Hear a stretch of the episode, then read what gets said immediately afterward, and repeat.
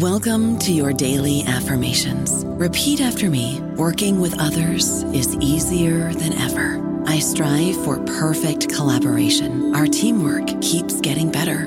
Yeah, affirmations are great, but Monday.com can really get you the teamwork you desire. Work together easily and share files, updates, data, and just about anything you want all in one platform.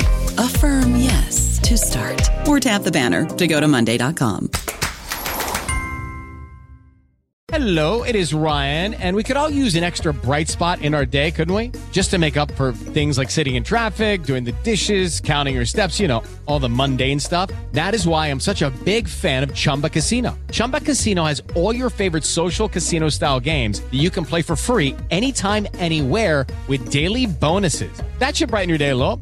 Actually, a lot. So sign up now at chumbacasino.com. That's chumbacasino.com. No purchase necessary. VGW Group. Void were prohibited by law. See terms and conditions. 18 plus. Hello, everybody. This is Marshall Poe. I'm the editor of the New Books Network, and I'd like to tell you that we have a new and improved website. It has two new features that we think you'll love. One of them is a vastly improved search engine so that when you type in keywords, you'll get a bunch of episodes really quick. The other is the ability to create a listener account. And in that listener account, you can save episodes for later listening. So you can create a kind of listening list. We think these features are neat and we think you'll enjoy them. Please visit the site today. Welcome to the New Books Network. Welcome back to the New Books Network. I'm your host, James West, and today I'm joined by Keith Wailoo, who's the Henry Putnam Professor of History and Public Affairs at Princeton University. Keith is the current president of the American Association for the History of Medicine and one of the nation's foremost historians of health policy, including drugs and drug policy, the politics of race and health, and the interplay of identity, ethnicity, gender, and medicine. He's published extensively on these topics, including How Cancer Crossed the Colour Line, published in 2011, and his multi award winning book, Dying in the City of Blues Sickle Cell Anemia and the Politics of Race and Health, which was released in 2001. Today we're talking about his new book, Pushing Cool Big Tobacco, Racial Marketing, and the Untold Story of the Menthol Cigarette, which is available now from the University of Chicago Press.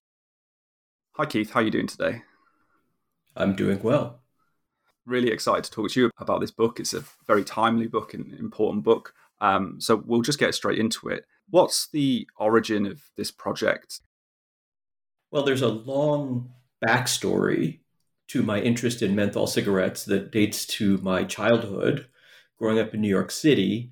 And then there's the short backstory, which is um, I started teaching about race, drugs, and drug policy in the US primarily oh, about 10 or 15 years ago.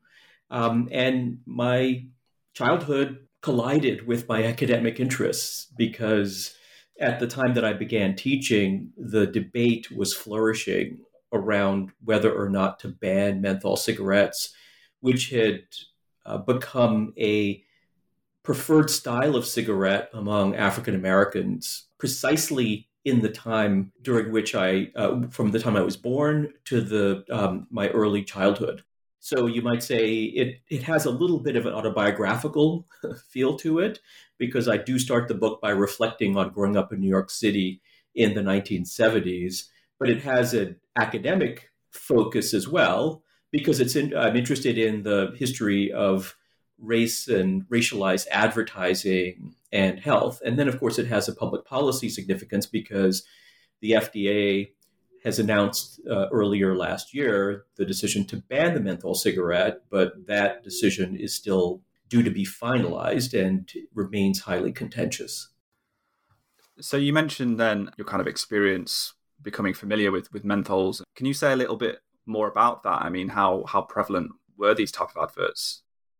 Well, in New York City, uh, I grew up in the Bronx and Queens, and of course, billboard and street corner advertising was everywhere. There's some uh, prominent image from a street corner in Chicago on the cover of the book from the mid 1960s. You could see them inside subways and inside buses. You really couldn't move around your neighborhood or anywhere in the city without seeing these black themed ads, uh, you know, featuring black models, really handsome people. You know, you'd open up Jet magazine or Ebony and you'd see those images again.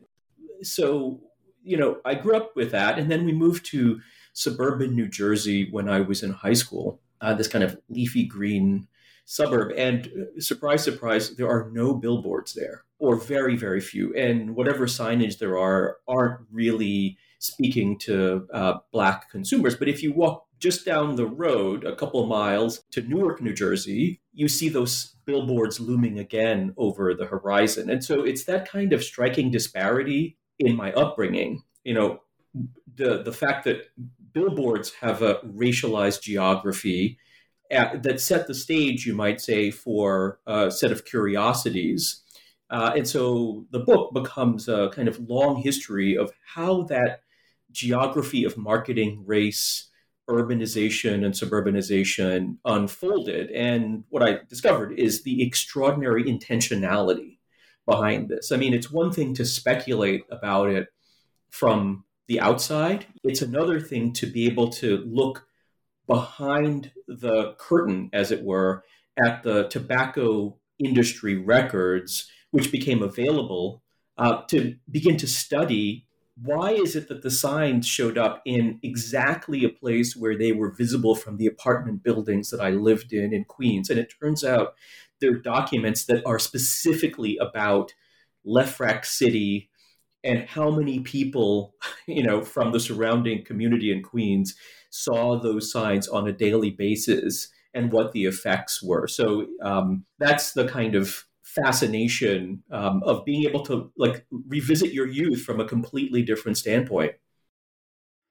And you mentioned there some of the archival resources that you've used, and in particular the the TTID, um, this quite remarkable industry archive. And many of our listeners might not be familiar with exactly what that is and and how exactly these quite damaging documents uh, from the tobacco industry became public.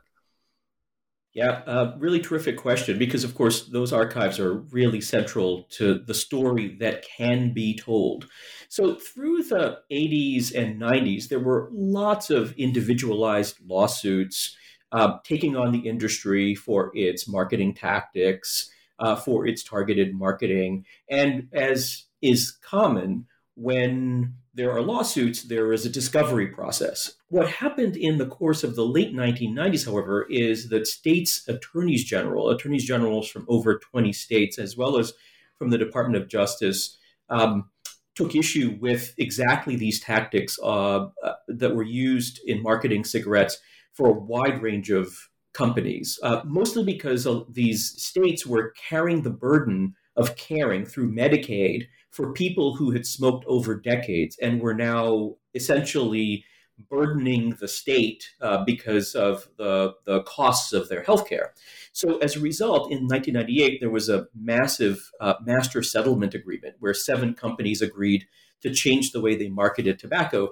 And because of that, the, the settlement also made available millions, uh, 14, 15 millions of documents that were provided to the state's attorneys general that led ultimately to the University of California, San Francisco scanning all of them and making them available in this, uh, what was first called the Legacy Tobacco Documents Library in uh, 2002, and then the Tobacco Truth Industry Documents, TTID, which houses these internal corporate records which allows you then to see. I mean, I I was amazed that I could actually search Lefrak City, Queens, New York, uh, billboards, and to see the kind of reporting that were done, uh, the close scrutiny of viewership, visibility in relationship to a particular billboard that went up, uh, and the effects of this kind of wooing of customers on the securing of markets. So it's this insider's view, uh, a kind of private corporate practices um, that become available through this legally produced archive. And it's really then that you're able to see the, the relentless intentionality, the kind of predatory, you know, cynical set of practices and also not only that, but the incredibly sometimes I, I, hate to say it, but it's a kind of admirably focused study of Black life.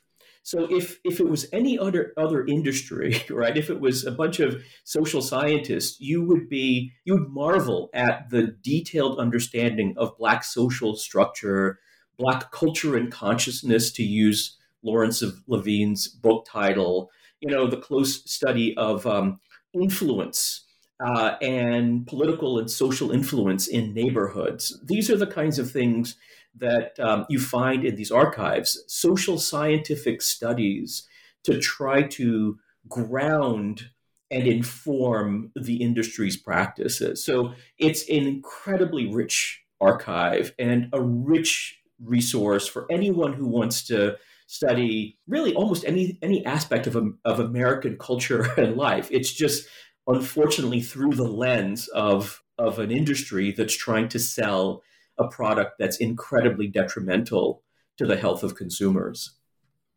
Mm, yeah. So, I mean, you've already mentioned some of those adverts. You know, Jet and Ebony feature um, quite prominently throughout, and then we'll talk a bit more about those specific magazines um, a bit later. But certainly by you know late '60s and into the '70s, there's this very very strong connection between um, blackness and, and menthols. But this this wasn't always the case. So you you start your book talking about the early history of menthols, where um, race doesn't really factor much at all. Can you talk a little bit about that early history and how menthols emerge um, during the, the, decades following World War One? Yes, the the story is uh, one of you might say multiple kinds of deceit. what ultimately becomes a story of uh, targeted racial marketing started in the 1920s as a promise, uh, a deceitful promise that menthol brands offered smokers of health. The mentholated products were widely part of consumer culture in the 19 teens and 1920s. And the argument for menthol, the claim for menthol products was that, you know, we all know that distinctive feeling of biting into a mentholated, you know, York peppermint patty, you know, the rush of coolness that bathes the throat. And menthol products claimed that they were widening the airways uh, or that they were therapeutic in some way. When in fact, what menthol actually does is it deceives the senses into feeling coolness. There is no change in temperature of the throat, and there is no widening of the airways. In fact, uh, last year, the Nobel Prize was awarded to a scientist who studies the way in which menthol and other products like um, peppers trick the senses. So hot and cold are sensed, but aren't really, um, you know, experienced. Their experience is hot and cold, but there's no change in temperature. So mentholated products came into the market promising better health. And uh, in 19, mid 1920s, um, one inventor, a guy named Spud Hughes, decided to mingle menthol with cigarettes, partly because, uh, and this is the market that menthols occupied, when he had colds or when he had a raspy throat or his throat was irritated from the, his regular cigarettes, he wanted relief. And the mentholated cigarette that he first made became popular, became the first brand called Spud, and that led to the brand that we know today called Kool being marketed in the 1930s. But the menthol cigarette had this niche appeal as a therapeutic cigarette, a cigarette for, you know, when your throat was parched from your regular smoke, turn to a spud, turn to a Kool. And so some of the early ads uh, featuring Willie the Penguin, the mascot for Kool, would say things like, you know, if autumn flowers make you sneeze, then smoke this smoother brand of Kool will please.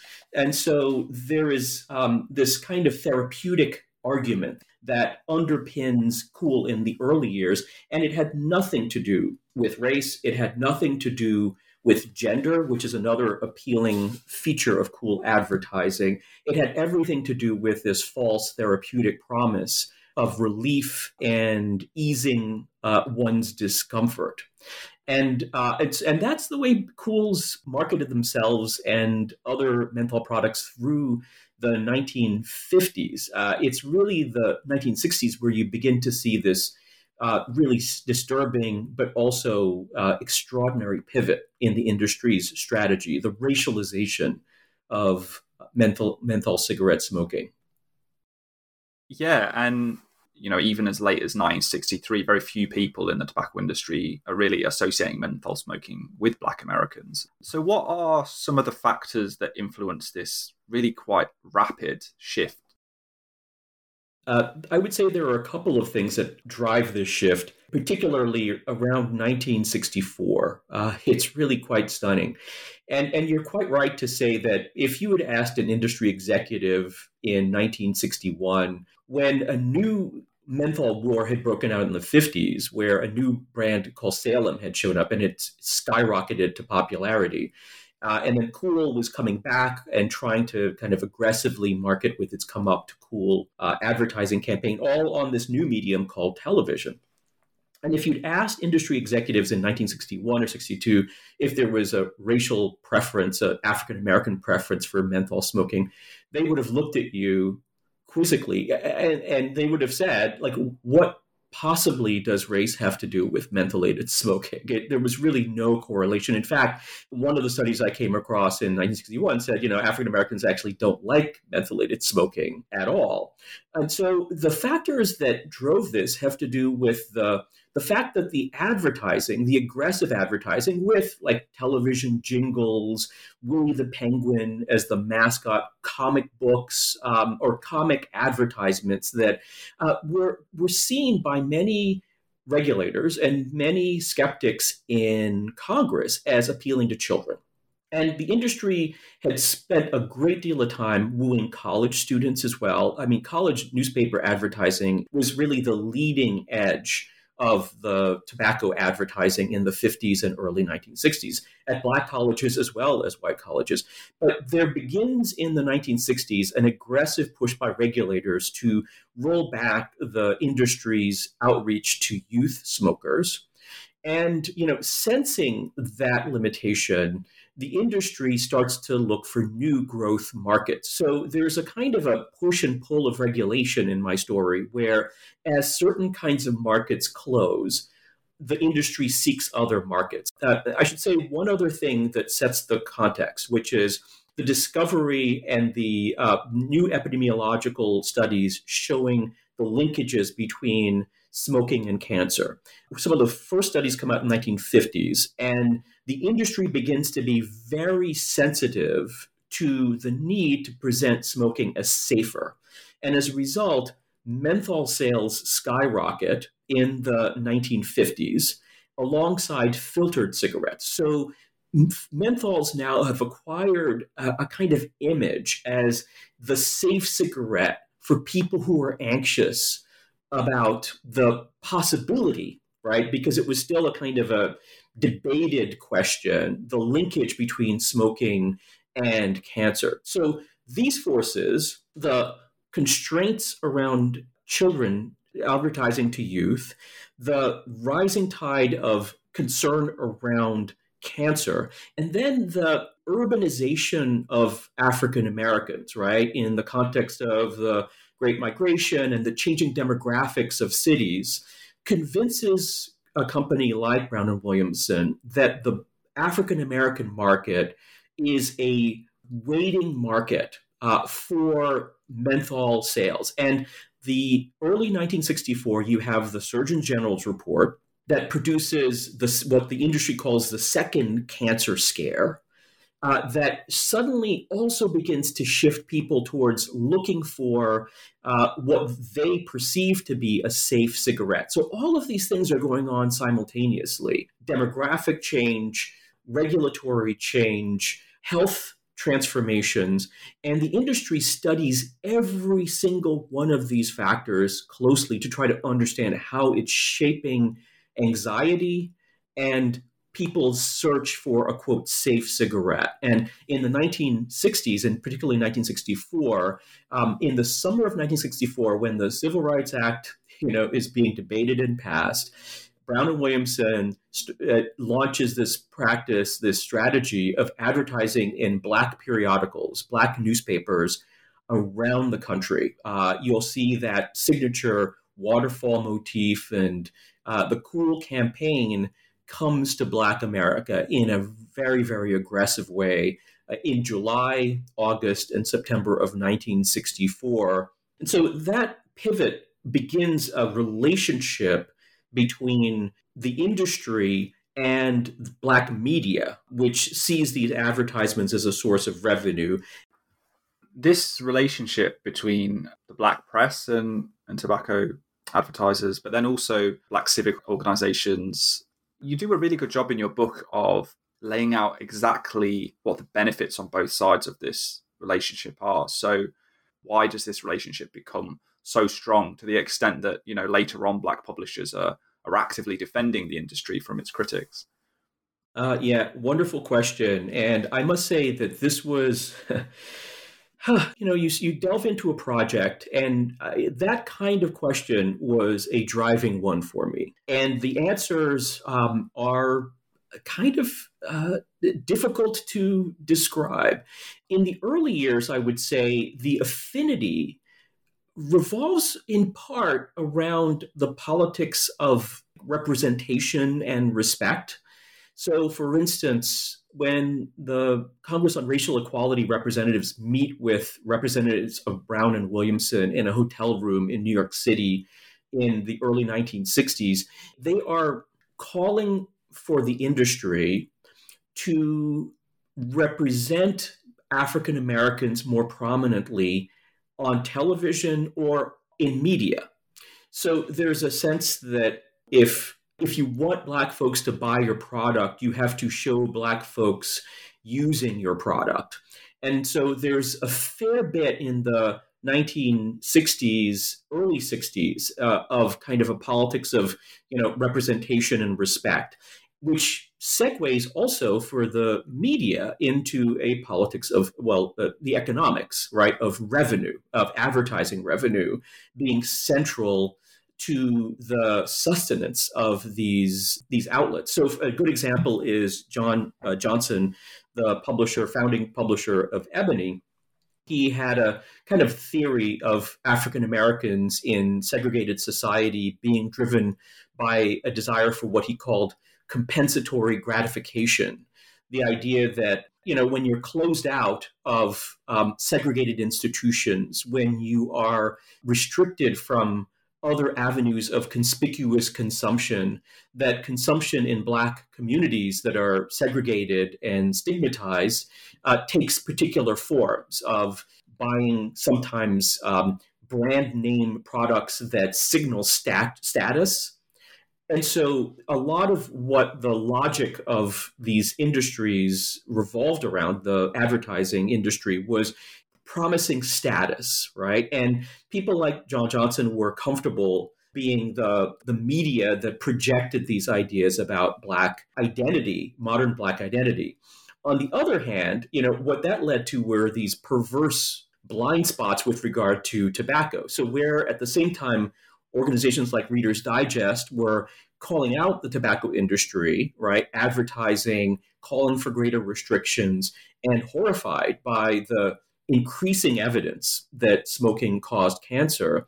You have somebody like John Johnson in Ebony, you know, when when Nat King Cole, for instance, died, right?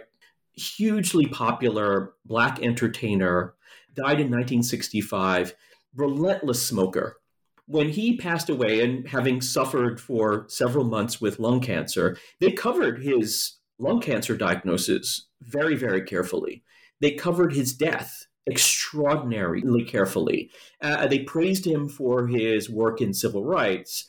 But when he died of lung cancer, in the issue where his death was commemorated, uh, they talked about a lot of things, but they never mentioned his smoking once. And in that same issue, there are four menthol ads one for Montclair, one for Salem, one for Newport, and one for Kool, uh, with that signature couple, you know, lingering joyfully near the outdoor pool. So that just gives you a sense of the the ironies, the deep ironies that even one organization like, was kind of sucked into the vortex of uh, the tobacco industry's uh, appeal to African Americans and and participated in that um, that appeal much to the detriment of black smokers.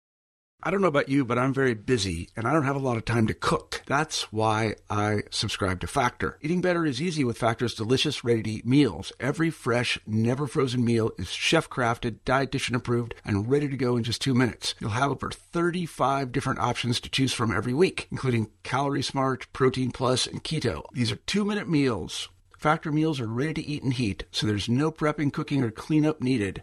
They're flexible for your schedule. Get as much or as little as you need by choosing your meals every week. Factor is the perfect solution if you're looking for fast, premium options with no cooking required. Sign up and save. We've done the math, and this is important. Factor is less expensive than takeout, and every meal is dietitian approved to be nutritious and delicious. Head to factormeals.com slash NBN50 and use code NBN50 to get 50% off. That's code NBN50 at factormeals.com slash NBN50 to get 50% off. So one area where you see this big increase in, in menthol representation is, is in the black press. And then another big area is billboards. Why does this shift to billboards happen and how does that disproportionately affect African American communities?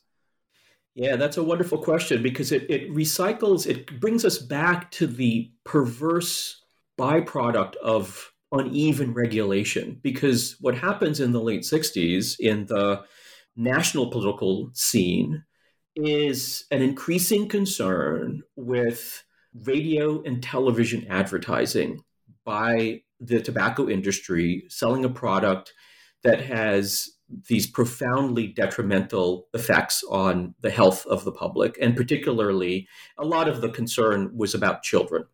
And that leads in the early 70s to a television and radio ad ban. And one of the unfortunate byproducts of banning advertising of tobacco on television and radio is that the industry, and this is what you can track inside the industry, begins to understand that it needs to move closer and closer to the point of purchase. And so while billboards had been used previously, if you lose the capacity to do mass marketing through television and radio, uh, you are going to redouble your efforts through targeted marketing. And this is where the urban billboard becomes particularly important. And so the billboard discussion that I was able to track in the preface to my book um, about the neighborhoods in which I grew up are in some ways um, they come from that specific chapter in menthol's history the period during which the urban billboard with a, with with close focus group analysis as to who is seeing the billboard the powers of recall what people remember and how it informs brand choice. Uh, so they study things like the, the relative efficacy of a highway billboard, the relative efficacy of a bus billboard, the impact of a point of purchase billboard, which is actually seen as most effective at driving purchase and sale choices. And it also produces some incredibly disturbing uh, studies. For instance, um, I came across a study in Pittsburgh in which the advertising firm explains that given the fact that whites and blacks regard the images of black folks smoking menthols differently, and there's still a, a, a, fairly large white market for menthol cigarettes as well. That given that fact, and given the transformations in suburbanization and the kind of geography of race, that one needs to think very carefully about where you advertise on a bus and what routes you advertise on. And one of the arguments that's made in this document is that on buses that move Black folks from suburban Black communities into the city to work for commuter purposes, it's okay to advertise on the inside of the bus when the ridership is majority Black. But if those buses move through white neighborhoods on their route, one should not advertise menthol cigarettes with a black motif on the outside of the bus. And this is specific to a place like Pittsburgh, whereas in Boston or Washington, D.C. or Chicago, other rules apply. So it's this level of, it's not just the billboards, it's also a level of intense focus on where Black folks live and also an intense focus on the kinds of attitudes that prevail in those communities that are likely, therefore, to influence smoking and brand preference. And, and I, I, should say one other thing is that the industry also studied things like shifts in political attitudes towards race from the 60s to the 1970s. So, one of the things they were saying in the 60s is that the desire of white youth to emulate Black style and Black music and Black culture meant that the a, a greater public association, a public advertising of black people smoking menthols could also rebound to the benefit of white, you know, more white consumers smoking the product. Whereas as political attitudes shifted in the 1970s and 1980s, let's say driven by anxieties or animosity towards new practices like school busing for racial integration, that one had to be very careful about those messages seen in in white communities. So the industry is not just kind of thinking about billboards; it's thinking about billboards, location, suburban, urban, commuter patterns, as well as shifting racial attitudes. The examples you gave there give us a real insight into just the level of detail that the tobacco industry goes into. In your fourth chapter, you have this great section when you talk about at the very same time that universities are developing the field of African American studies, Black studies, firms were developing their corporate style of what you call race studies. Did it surprise you the level or the extent to which the tobacco industry would go to do these quite remarkable social science reports, uh, behavioral studies, when when you were looking through the documents? I, I think surprise is an understatement. Um, I, I have to say that the level of detailed study of Black psychology, Black communities, Black social structure, shifting racial attitudes. You know, when I would come across some of these documents, I really would have to marvel at them. And sometimes I'd have to get up from my seat and walk around. I, I couldn't really believe what I was seeing because it is, as you pointed out, um, a kind of corporate version of Black studies in the 1960s and 1970s. They're drawing heavily on social science scholarship.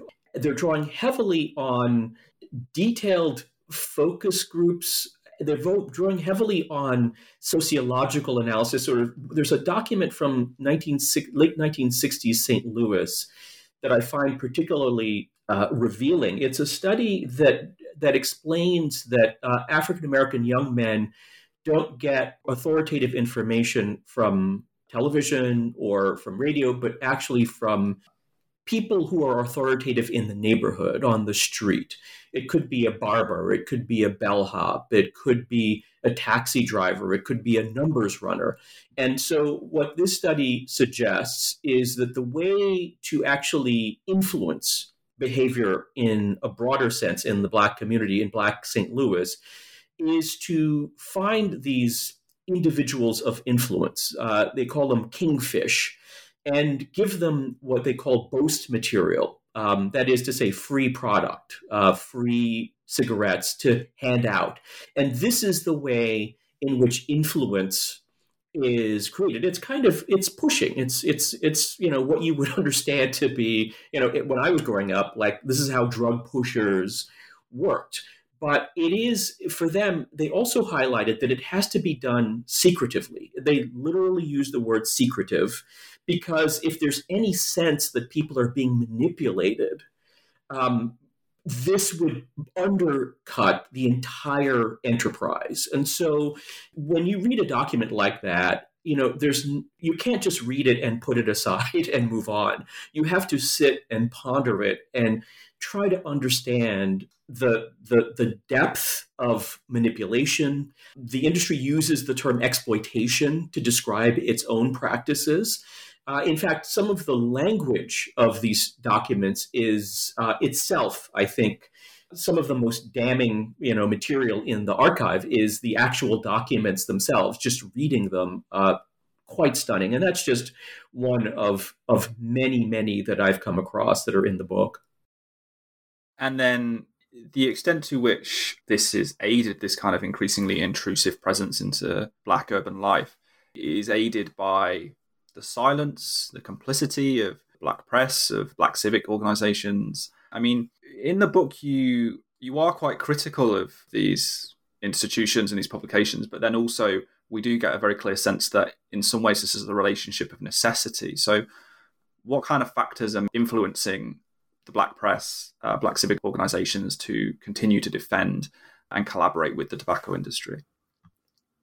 Yeah, I would say that there are a couple of different factors. The um, the the fiscal challenges faced by cities is a big part of it. So when uh, the industry comes up with a jazz festival to enliven urban c- civic life, and it brings really famous jazz figures uh, for a multi-city tour in the early 1980s it's hard to not understand that you know what the industry thought that it was doing and was doing is a celebration of black culture uh, and black entertainment and creating kind of community at a time when cities were ailing fiscally and when you have a kind of new conservative administration that is not focused on on the the life uh, and the economic well-being of increasingly African American cities.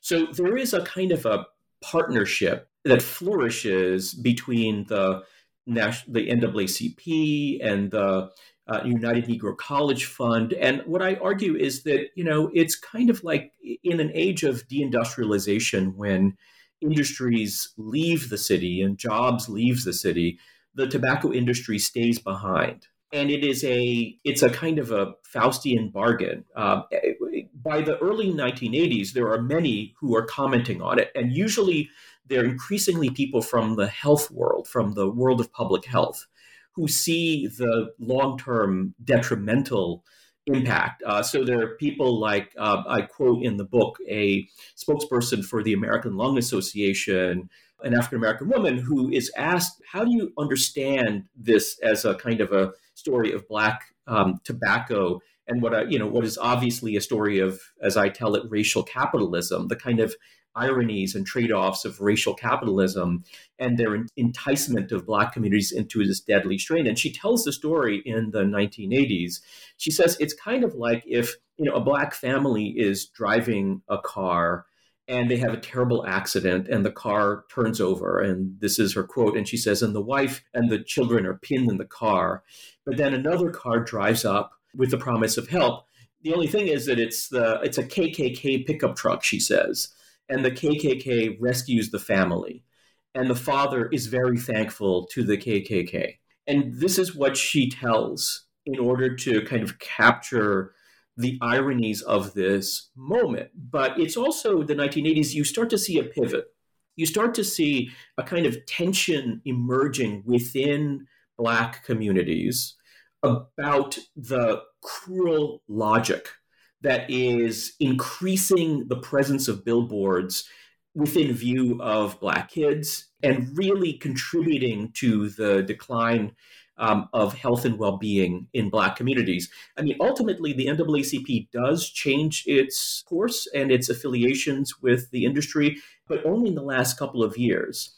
The really dramatic change that happens in the 1980s is, on the one hand, public health officials begin to take a harshly critical view of the logic. And then, you know, what I particularly find fascinating in the book is the emergence of anti billboard vigilantism. There's this fascinating individual named Henry McNeil Brown in Chicago, but others like journalists like uh, Clarence Page and others who begin to comment on the kind of the ironies. What Brown does in Chicago is he calls himself Mandrake, and he basically uh, whitewashes and blackwashes billboards at night, uh, billboards that have tobacco or alcohol advertisements in black neighborhoods. Uh, and it's a practice that's emulated in the late 1980s and other cities as well, and also in the early 1990s. And this kind of local activism mixed with the with the public health critique begins to gain steam in the 1980s and 1990s your chapter five, we have this really great case study of this showdown, if you like, between that increasing criticism from a public health perspective, and that's embodied in Louis Sullivan, who's Secretary of Health and Human Services in, in the Bush administration. And then on the other side, people like Benjamin Hooks, who's at that time head of the NAACP. And this is organized around this specific campaign, this Uptown campaign. Why does this campaign prove so um, controversial and, and why is it such a great window into debates around race and menthol. Yeah, the Uptown campaign is uh, is a really important turning point in this story, and uh, it, it emerges out of R.J. Reynolds, and and you know one of the interesting sub themes, and actually it's a dominant theme in the story, is the way in which the intensity of competition across these companies drives the intensification of the menth- the racialization of menthol. So it's not just one company. It's the idea that everyone recognizes that if black folks are a quote growth market or if poverty markets are new growth markets, then everyone should be involved in winning black smokers.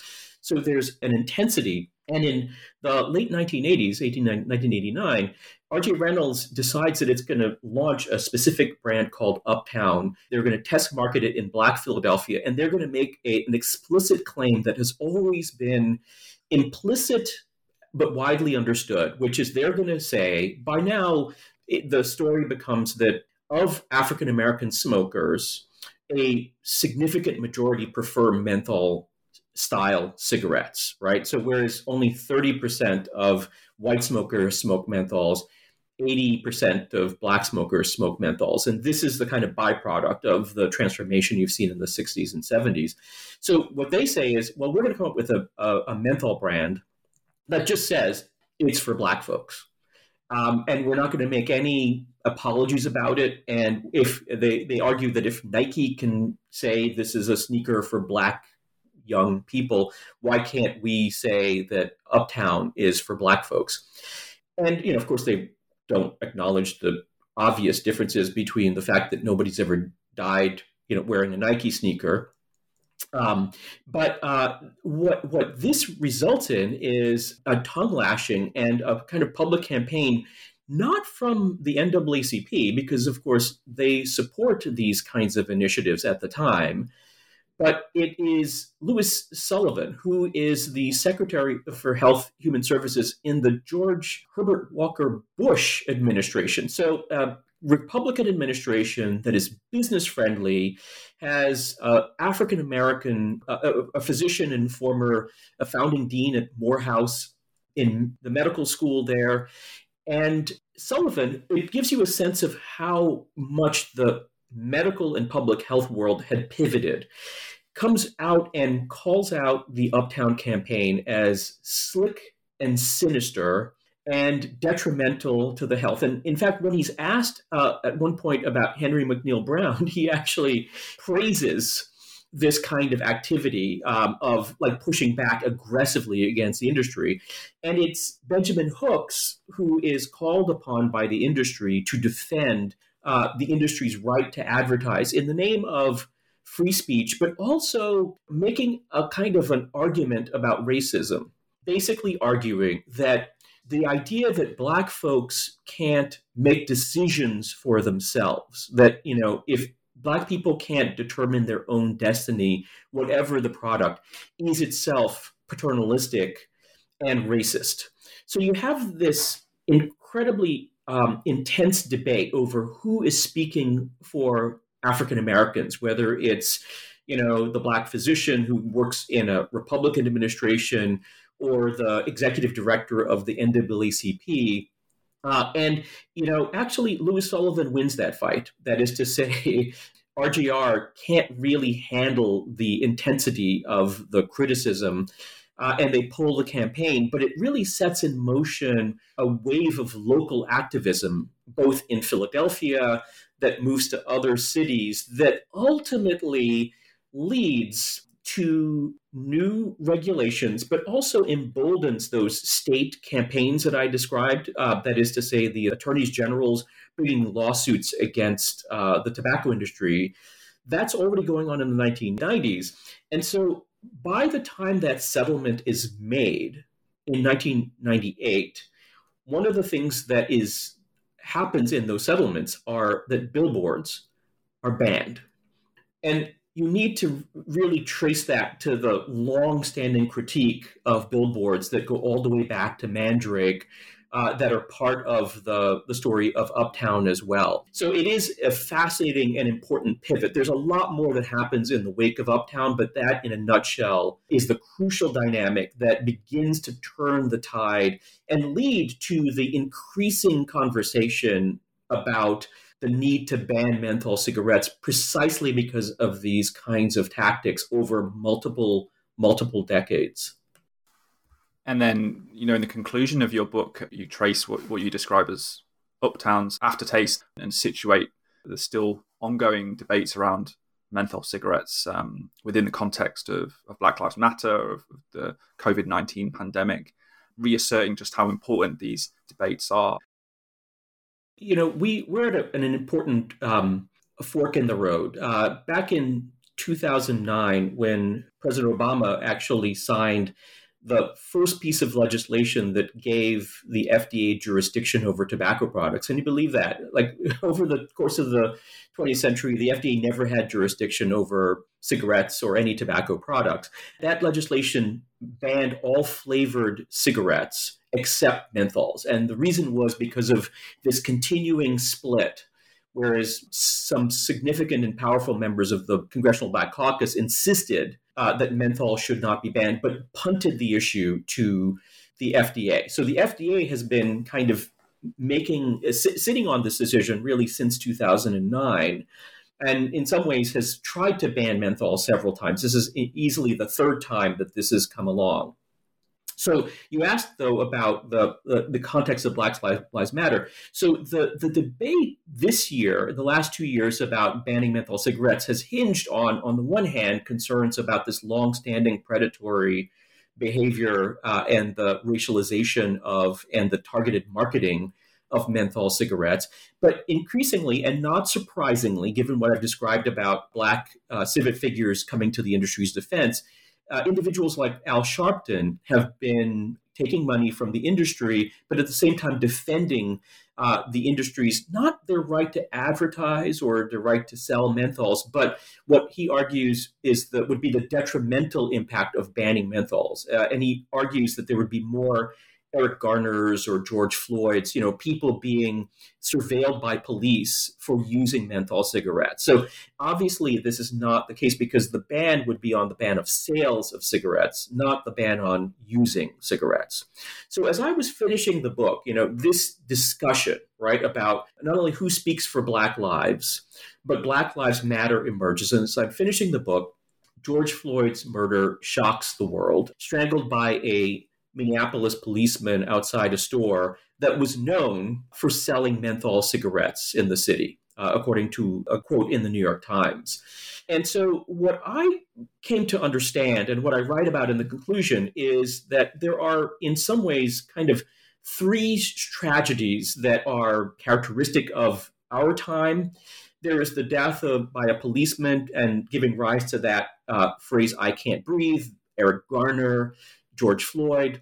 There is, of course, the year of COVID, uh, which is also disproportionately ending uh, the lives of Black folks with the same kind of cry, I can't breathe, because of the, the devastating impact of the coronavirus on the lungs.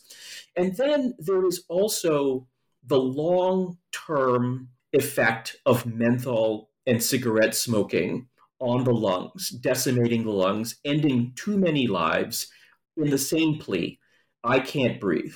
And so, what I wanted to do in the conclusion is to capture that all of these are products of systemic challenges that have unfolded over different timescales. In the case of Mr. Floyd, you know, minutes. In the case of COVID, weeks.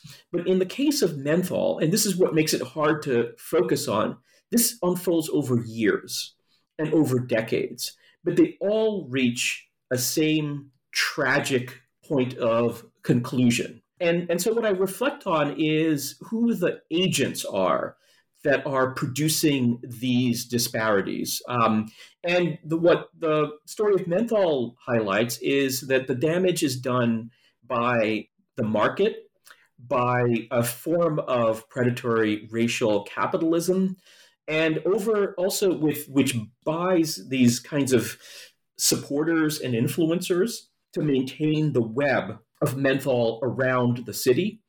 Uh, it's also supported by the unevenness of regulation. And so, in some ways, I think that you know, menthol entered the market with a deceitful promise that it could relieve, that it could soothe, and it could open the airways. But really, it's an illegitimate enticement, and in the long run, right, it has produced a kind quite the opposite that uh, it has constrained the ability of people to breathe. It has uh, disproportionately harmed the health and well-being of black folks. And so that's why i end the book by reflecting on the these different timescales uh, and why the final chapter is called the long road to i can't breathe uh, because it ultimately is a book about how this market has been built and how it's been sustained for so long and why I end up arguing on the basis of the history, it's time for this product to cease being sold in the United States. Yeah, that's a really powerful point to end on. Just quickly before we go, I know our listeners are always interested in what might be coming next in terms of new research projects, new interests. Um, I wondered if you have a project that you're working on right now, or you might be able to preview something you might be working on that'll be coming out in the, the next couple of years for our listeners? I usually juggle lots of different projects. I have a long standing interest in the history of um, addiction. My main focus often is on issues of African American health and well being. I've never written a book that's focused primarily on um, the 19th century or uh, in the antebellum period, but I did come across a, a fascinating case of a enslaved girl in antebellum Tennessee who was also entrusted or at least charged with being a nurse uh, to an infant uh, who was the child of her owner. Uh, and that child died under her care. And it is a story of drugs, it's a story of race and racial blame, it's the story of slavery and law. And it happens right at the cusp of the Civil War and emancipation. And so I've kind of been drawn into this, this medical legal drama uh, mostly because of just how interesting the story is. But ultimately, it is a story about opium, about laudanum, and about the therapeutic dilemmas of being a caregiver in the context of slavery. So it's a very different project than what I've been working on up to date. But um, you know, often I, I spend a lot of time thinking about whether a book whether a project can sustain a book. And I'm still early in deciding on whether this project can actually produce something that's book length. I mean, that sounds completely fascinating. Uh, you know, whatever format it ends up becoming, I'm, I'm really interested to, excited to hear more about that. Keith, just want to thank you so much for taking the time today. It's been great to talk to you. James, thank you so much for the opportunity. It's been a wonderful conversation.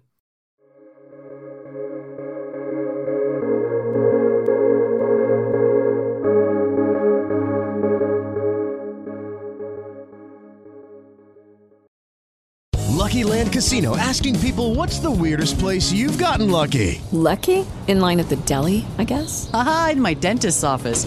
More than once, actually. Do I have to say? Yes, you do. In the car before my kids' PTA meeting. Really? Yes. Excuse me, what's the weirdest place you've gotten lucky? I never win and tell. Well, there you have it. You can get lucky anywhere playing at LuckyLandSlots.com. Play for free right now. Are you feeling lucky? No purchase necessary. Void where prohibited by law. 18 plus. Terms and conditions apply. See website for details.